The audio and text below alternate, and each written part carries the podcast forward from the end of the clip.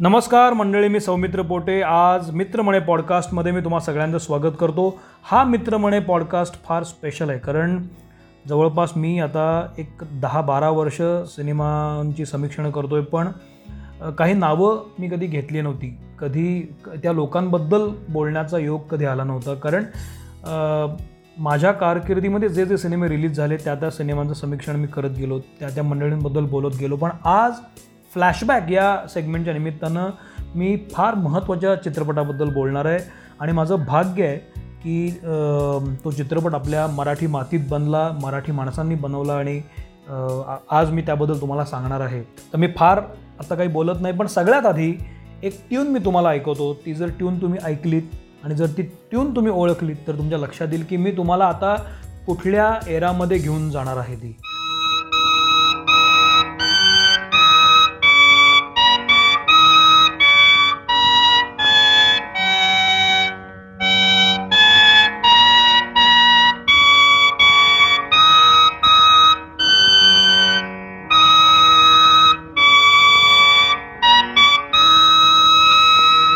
तुम्ही ट्यून ऐकली आहे. आणि अर्थातच तुम्ही जर अस्सल मराठी चित्रपट रसिक असाल तर तुमच्या लक्षात आलं असेल की ही जी ट्यून आहे ती आहे प्रभात फिल्म कंपनीची एक काळ असा होता की या प्रभातच्या चित्रपटांनी मराठी सिनेमा रसिकांवर गारूड केलं होतं. अगबयारेचा जो सिनेमा आला होता केदार शिंदेचा त्याच्यामध्ये एक गाणं होतं. त्या गाण्यामध्ये सुरुवातीला ही ट्यून वाजते पण ती थोडीशी मॉडिफाय केली होती. ते एक द्योतक होतं मराठी सिनेमांचं आणि सिनेमा कसा बहरत गेला तर तो तो इथून बहरत गेला. तर ही प्रभातची ट्यून आहे आणि अर्थातच आता लक्षात आलं असेल तुमच्या की मी आता जो चित्रपट घेणार आहे तो आहे प्रभातचा. म्हणजे मी तुम्हाला घेऊन जाणार आहे थेट एकोणीसशे एक्केचाळीसमध्ये म्हणजे इथून ऐंशी वर्षापूर्वी. आज फ्लॅशबॅकमध्ये मी तुमच्यासमोर बोलणार आहे व्ही शांताराम दिग्दर्शित केशवराव दाते गजानन जहागीरदार या सगळ्या मोठ्या लोकांनी आपल्या अभिनयानं नटवलेला हा हा चित्रपट आहे. हा क्लासिक मानला जातो. तो चित्रपट आहे शेजारी.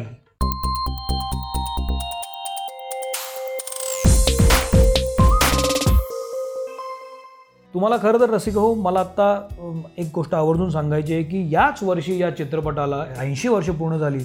मला याची सुद्धा खात्री आहे की आपल्यापैकी माझ्या म्हणजे जी आधीची पिढी आहे किंवा त्याही आधीची जी पिढी आहे त्यांनी हा सिनेमा जरूर पाहिला असेल पण माझ्या आणि माझ्या पुढच्या पिढीने कदाचित हा चित्रपट पाहिला नसेल तर मला त्यांना सांगायला आवडेल की तुम्ही हा चित्रपट जरूर बघा. हा यूट्यूबवर अवेलेबल आहे.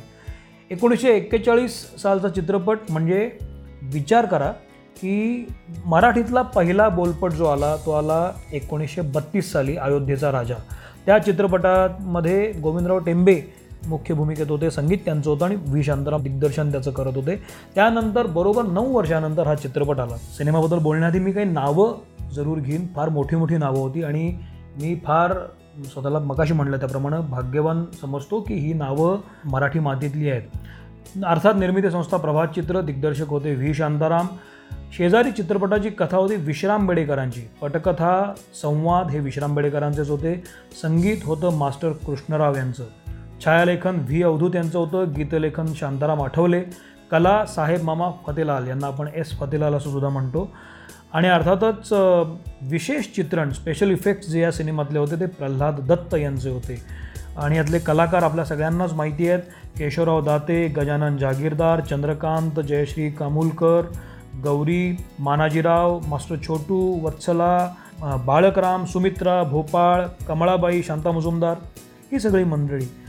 यांचं नाव मी आवर्जून अशासाठी घेतलं की या मंडळींनी जो काही आत्ता पाया रचलेला आहे मराठी चित्रपटांचा त्याच्यावर आत्ता आपण सगळे उभे आहोत. शेजारी हा चित्रपट मला अशासाठी महत्त्वाचा वाटला. आता मी जेव्हा तो पाहिला तेव्हा त्यामधली परिस्थिती त्यामधले जे काही मानवी नातेसंबंध आहेत ते मला आजसुद्धा रिलेट झाले. सगळ्यात महत्त्वाची गोष्ट अशी की हा चित्रपट कशावर आहे? तर हा चित्रपट जिवबा आणि मिर्झा या दोन मित्रांवर बेतलेला आहे. हे दोन शेजारी असतात पक्के शेजारी. आणि अर्थातच जिवबा असतात हिंदू आणि मिर्झा साहेब असतात मुसलमान. हिंदू आणि मुसलमान यांच्या घरामध्ये एक कॉमन भिंत असते आणि असे ते राहत असतात. तरी पण हे जीवाभावाचे मित्र त्यानंतर त्यांच्यामध्ये कशा पद्धतीनं फूट पडते?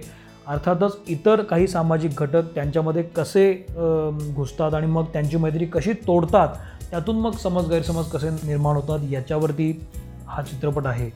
आणि अर्थातच हा चित्रपट गाजला होता मंडळी तो स्पेशल इफेक्ट्समुळे एकोणीसशे एक्केचाळीसमध्ये असं दाखवण्यात आलं होतं की ते जे धरण बांधलेलं असतं ते धरण फुटतं आणि तो इफेक्ट व्ही. शांतारामांनी या चित्रपटामध्ये अतिशय सुंदर दाखवला होता. ते काय केलं होतं मी तुम्हाला नंतर सांगेन. पण जसं मी हा सिनेमा बघितला तेव्हा चित्रपटाच्या सुरुवातीपासूनच फार इंटरेस्टिंग गोष्टी मला दिसल्या. त्याच्यामध्ये जिवबा आणि मिर्झा हे यांना बुद्धिबळ खेळायचा फार शौक असतो.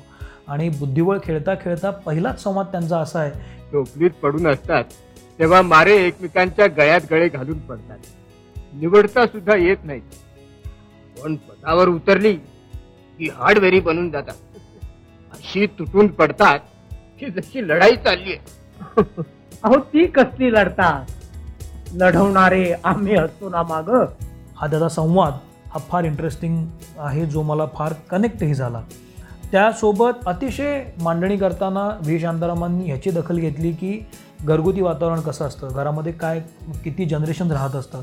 तर याही घरामध्ये तीन जनरेशन राहत आहेत त्या घरामध्येही तीन जनरेशन राहत आहेत. आणि जिवबा आणि मिर्झा हे पहिल्या जनरेशनचे. आहेत म्हणजे ते असं दोन्ही घरामधली आजोबा मंडळी आहेत. सगळं गाव त्यांना मानतं सगळं गाव त्यांचा विचारांचा आदर करतं. असं असताना केवळ धरण बांधायचं आहे नवीन धरण बांधलं तर धरणाखाली जाणारी जमीन त्यातून धरणाखाली जाणारी गावं त्यांना मिळणारे मोबदले याच्यावर हा सगळा सिनेमा बेतला आहे आजची परिस्थिती तशीच आहे. आजही धरणामुळं भांडणं होतात दोन राज्यांमध्ये भांडणं होतात. कुणी किती पाणी सोडायचं धरणाची उंची किती वाढवायची धरण क्षेत्रामध्ये येणारी गावं त्या गावांना मिळणारी नुकसान भरपाई किंवा त्याच्यामुळं गावकऱ्यांमध्ये असणारा असंतोष हातची शेती पाण्याखाली गेल्यामुळं येणारं येणारी हातबलता ही आजसुद्धा आपल्याला दिसते. ती तेव्हासुद्धा होती. तेव्हासुद्धा जो जमीनदार आहे ज्याची ती जमीन मालकीची आहे, असा शेतकरी आहे तो असंतुष्ट होता आजसुद्धा ती परिस्थिती आहे. अशा वेळेला दोन माणसं गावाला एकत्र करतात शहाणं करतात. आणि जाब विचारतात सिस्टीमला. तर त्या जाब विचारणाऱ्या माणसांना कसं डिवाईड केलं जातं आणि डिवाईड करून कसं रूल केलं जातं हे या सिनेमामध्ये दिसतं. मला हे दिसतं की आपण जेव्हा सिस्टीमला जाब विचारायला लागतो तेव्हा त्या जाबाला कमकुवत करण्यासाठी मुद्दाम डिवाईड अँड रूल हे धोरण अवलंबलं जातं आणि मग दोन समाजामध्ये तेढ निर्माण केली जाते भांडणं लावली जातात मूळ विषय भरकटला जातो आणि तिसऱ्याच मुद्द्याला हात घातला जातो. हे असं आजूबाजूला घडतंच आहे. विशेषतः आत्ता या क्षणी आत्ता आपल्याकडे एक विषय फार मोठा झालेला आहे तो आहे भोंग्यांचा विषय. कोणी कुठला भोंगा लावायचा कोणी कुठला भोंगा नाही लावायचा. यामध्ये आत्ता राजकारण तापत असताना भाववाढ जी चालू आहे त्याबद्दल कोणी बोलत नाही आहे पेट्रोलपासून लिंबांपर्यंत हजारो मीम्स आत्ता सोशल मीडियावर व्हायरल होत आहेत पण त्यावर कुठलाही नेता बोलताना दिसत नाही आहे मुद्दा हा आहे मी काही कुठल्याही राजकीय पक्षाचा नाही किंवा मी कुठल्याही इतर राजकीय पक्षाचाही पक्षाचा झेंडा खांद्यावर घेतलेला नाही आहे पण मला एवढंच माहिती आहे की सामान्य माणूस जो भरडला जात असतो त्याच्या म्हणण्याकडे डोळेजाग केली जाते असं दिसतं. शेजारी चित्रपट जेव्हा मी पाहतो तेव्हा मला हेच वाटतं की डिवाइड अँड रूल हा इथं सुद्धा दिसतो. आणि मग या निमित्तानं जिवबा आणि मिर्झा यांच्यामधले काही काही संवाद आहेत ते फार महत्त्वाचे आहेत. त्यांच्यामधली भांडणं असू देत विशेषतः पंचायतीचा सीन जो आहे ज्याच्या ज्याच्यामध्ये मिर्झा हे पंच असतात आणि जिवबाच्या मुलावर एक आळ येतो त्यातला संवाद फार इंटरेस्टिंग झालेला आहे महत्त्वाचा आहे. जरा डोळं साफ करून नीट बघा. रायबा आग लावेल तुम्ही त्याला पोटच्या पोरासारखा ओळखता. जिवा पाटील पंचायतीला माणसांची ओळख नसते. ती ओळखते एकच गोष्ट. इन्साफ. तर काय? तुम्ही पोराला गुन्हेगार करा? जिंदगीतून उठवा? पुरावा असेल तसं करायला पाहिजे. नाहीतर मग पंचायत कसली? अरे मी पाहिजे तो पोर गुन्हेगार नाही. आग लागली तेव्हा रायबा कुठं होता सांगता तुम्ही? द्या साक्षेप घेऊन. तसं करता आलं असतं तर या नालायकीच्या न्यायाची पाळी काय येते? पाटील होश करो.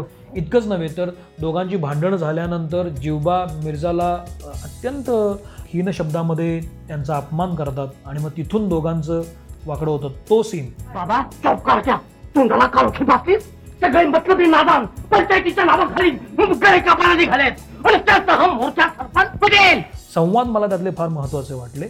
आणि सगळ्यात महत्त्वाची गोष्ट अशी की त्यातली गाणी व्ही. शांताराम हा माणूस असा होता की इतकी सिनेमाची समज आणि दृष्टिकोन असलेला माणूस आजतागायत झालेला नाही आहे हे आवर्जून नमूद करावं लागेल. अनेक गाणी गाजली याच्यामधली लख लख चंदेरी हे जे गाणं आहे जे आपल्या सगळ्यांना माहिती आहे ते याच चित्रपटातलं गाणं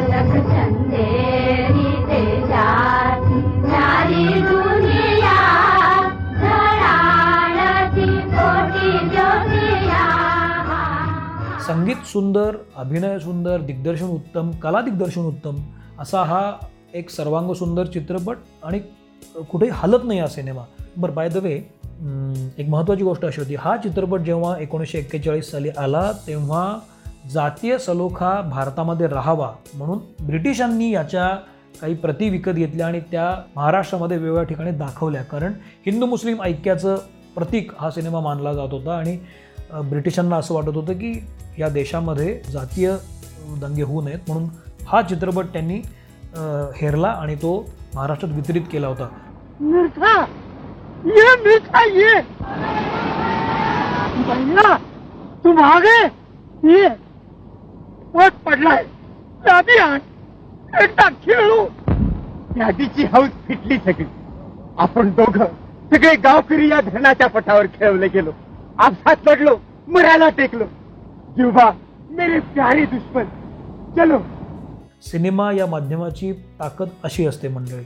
आणि आता आता सगळ्यात शेवटी शेजारी चित्रपट पाहत असाल तर शेवटची सात ते दहा मिनटं फार भारी आहेत कारण या चित्रपटामध्ये शेवटी ते धरण फुटतं असा तो सीन आहे. विचार करा एकोणीसशे एक्केचाळीस साली जेव्हा ब्रिटिशांचं राज्य भारतावर होतं चित्रपट मा बोलपटाला येऊन अवघी दहा वर्ष झाली होती तेव्हा व्ही शांतारामांनी धरण फुटलेलं दाखवलं.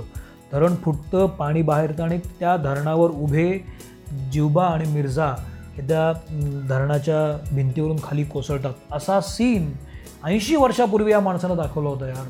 काय कमाल कमाल. म्हणजे अनेकांना प्रश्न पडला मलाही प्रश्न पडला होता की कसं घेतलं असेल? तर मी अनेक लोकांना विचारलं. काही लोकांना माहीत नव्हतं काही लोक म्हणाले की मी विचारून सांगतो. पण अखेर खूप शोध घेतल्यानंतर असं लक्षात आलं की व्ही. शांतारामांनी मिनिएचर तयार केलं होतं.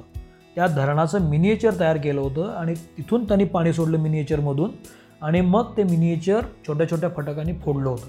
आणि मग तो जो स्फोट झालेले आहे ते त्यांनी कॅप्चर केले आणि त्या धरणावर जी जिवबा आणि मिर्झा यांना घेतलेलं आहे दाखवलेलं आहे त्यात त्यांनी ऑप्टिकल तंत्रज्ञानाचा वापर केला होता.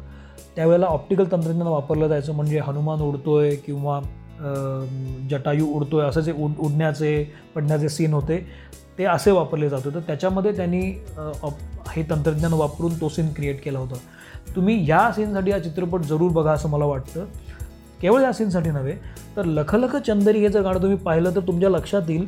शेवटी शेवटी त्याच्यामध्ये नायिका आणि नायक असे दोघं गात असतात आणि गाता गाता नायिका एक मशाल नायकाकडे फेकते आणि नायक ती पकडतो. हा एक शॉट आहे फक्त. एका एका सेकंदात येऊन जातो. पण तो इतका खतरनाक शॉट घेतला आहे असं लक्षात येतं की काय पकड होती या माणसाची.